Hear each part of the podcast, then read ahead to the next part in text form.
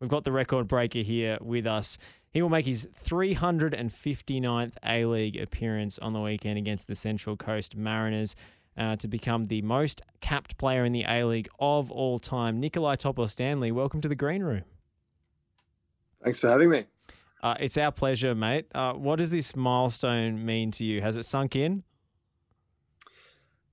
Um, I mean, yes and no. Like I, uh, yeah, I've been, I guess, it's been brought up a few times, especially since I made my uh, 350th appearance. Uh, you know, those few weeks ago. But um, you know, um, I guess I've been taking it step by step and just kind of putting the team first and like performances first. You know, we we we need three points. We want to finish as high as we can in the regular season, going and have a you know, having some good form going to finals. So obviously, it feels nice to be, um, I guess, recognised and uh, been shown some love, so to speak. But um, look, it's uh, yeah, I, have said it many a time. You know, I play the game to to win championships, and um, although individual uh, accolades are, I guess, I guess nice and uh, a bit of a pat on the back, it's um, it's not what I play the game for.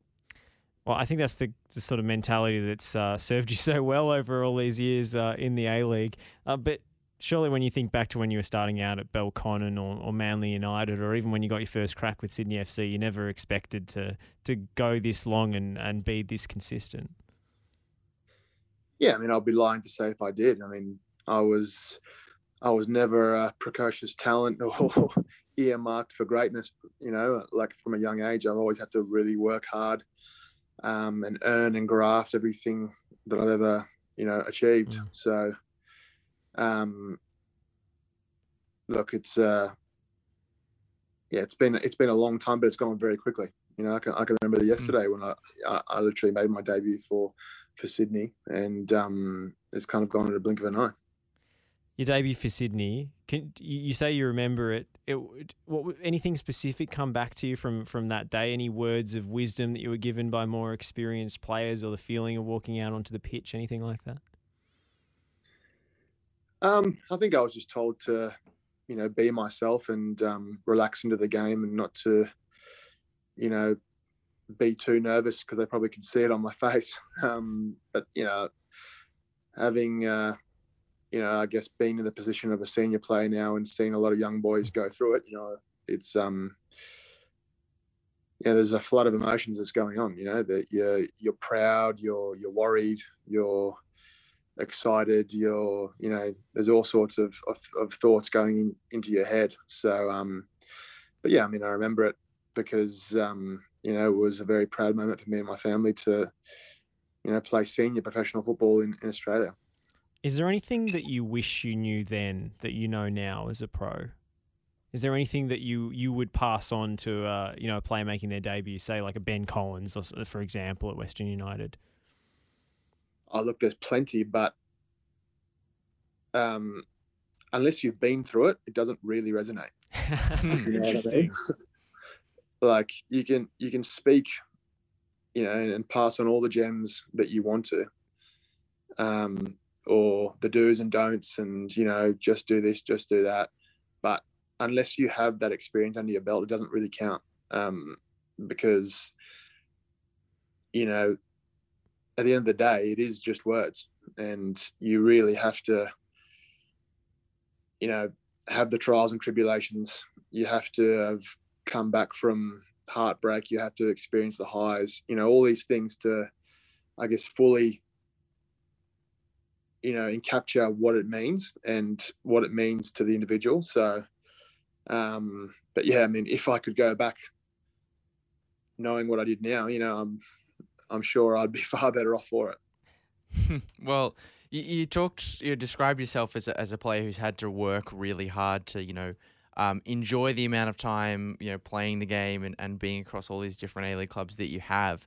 Um, in terms of, of getting that longevity and being able to put out as many games, one of the things, and I'm going to ask you another question about him later, but uh, that Andrew Durante mentioned when he talked about his ability to, to pump out games in multiple seasons was – how much of a focus he's putting or he put into hard work, not just on the pitch, but also off the pitch in terms of looking after his body and doing all those kind of extra one percenters to maximize your chance of being available for the next game. Is that something that's it's been a part of uh, of your playing career as well?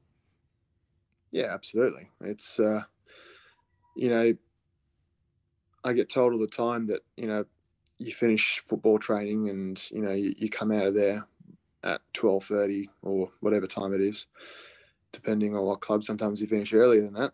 Um, I used to eat lunch in Newcastle at about eleven thirty. That was nice, but you know the day doesn't stop there. You you're always thinking, okay, should I should or shouldn't I do this?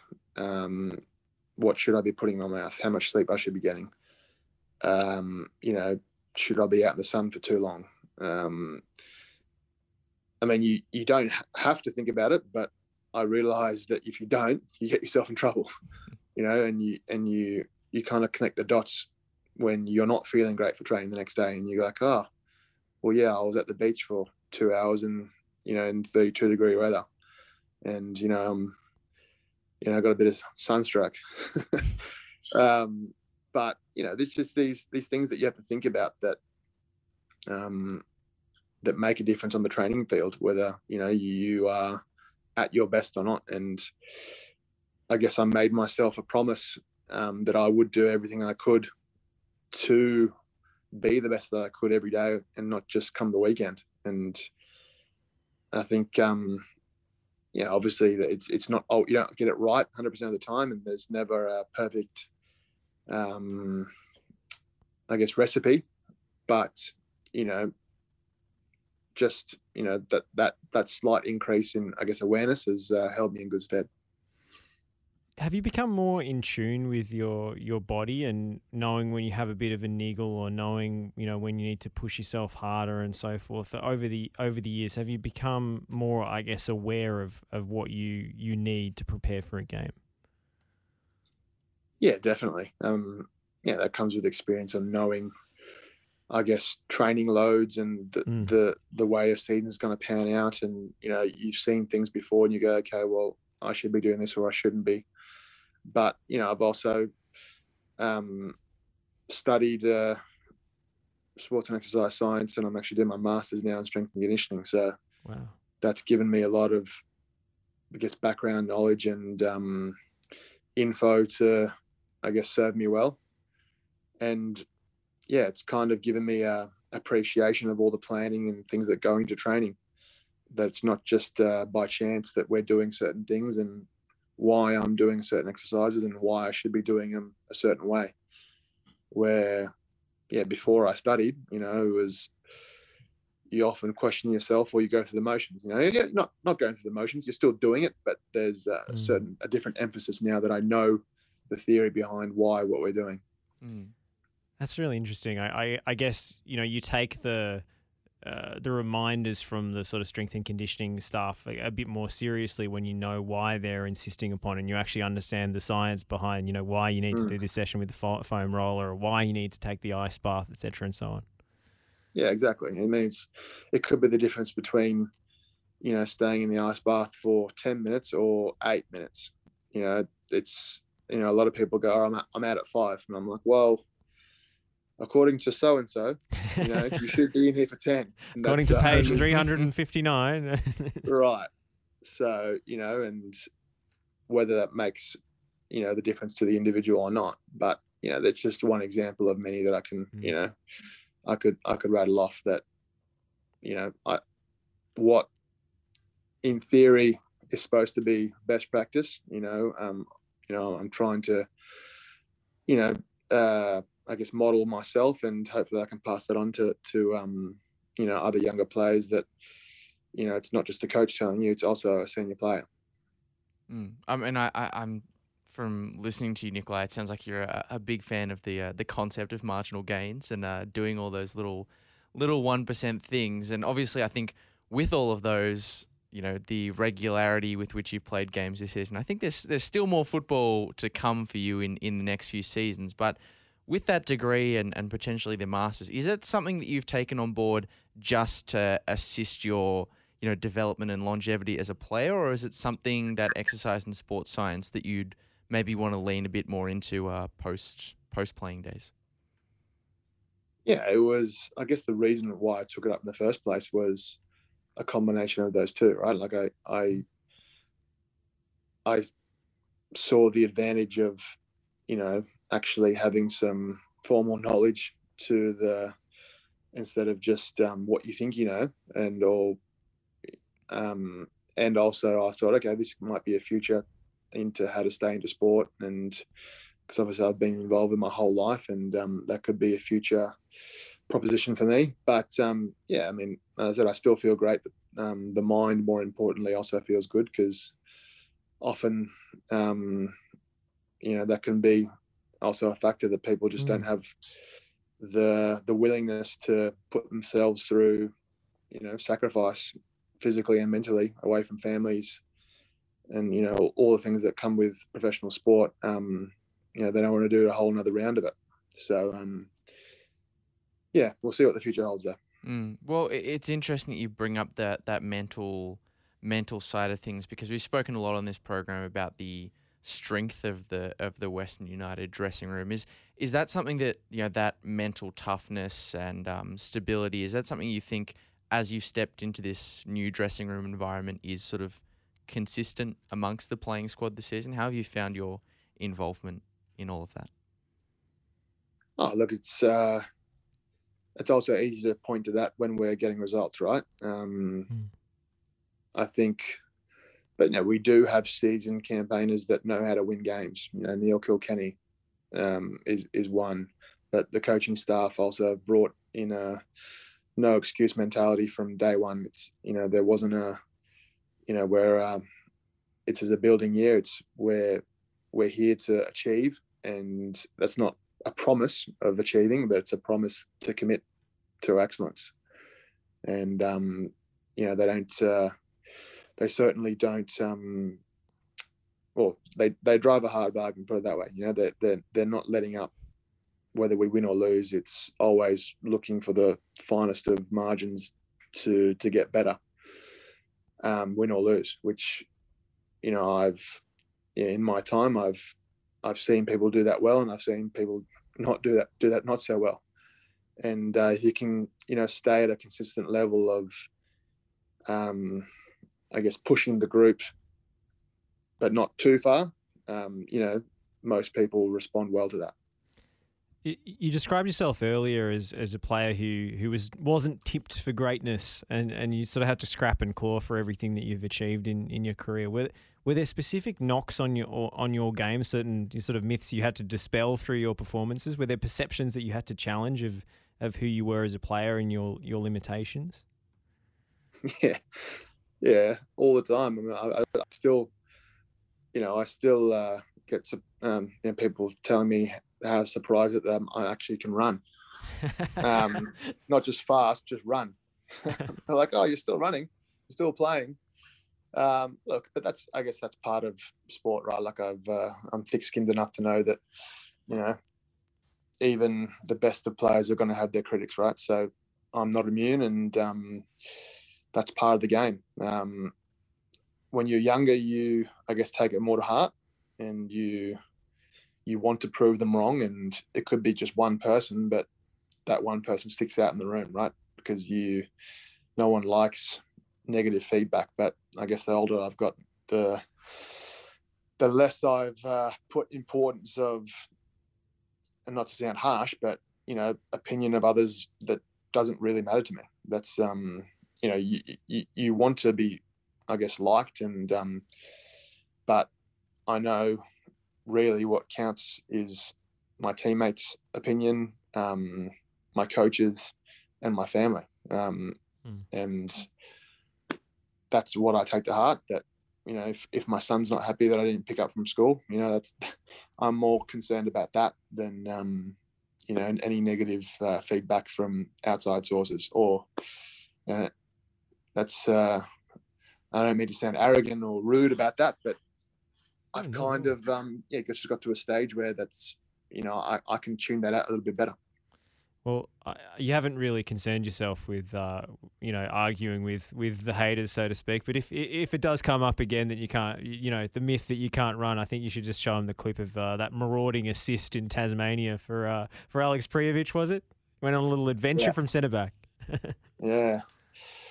Uh, I'm glad I could chip in for um, you know, an assist assist assist for the big man, and he's uh, he's doing well. Um, putting me in the back of the net. So long may that continue. Have I just stolen your question? No, Lock- no, no, no, no. me You've, like I- you've, you've triggered you've triggered a, a, a you know light bulb moment for me. I can't believe I didn't even think of this before. But speaking of uh, free flowing running, Nikolai, when you scored a few weeks ago, we saw you some very elegant strides in the uh, the goal celebration, uh, launching a nice delivery with the uh, cricket bat uh, cricket ball. Was that was that planned? Did that just was that a thing that came over you? Take take us through it.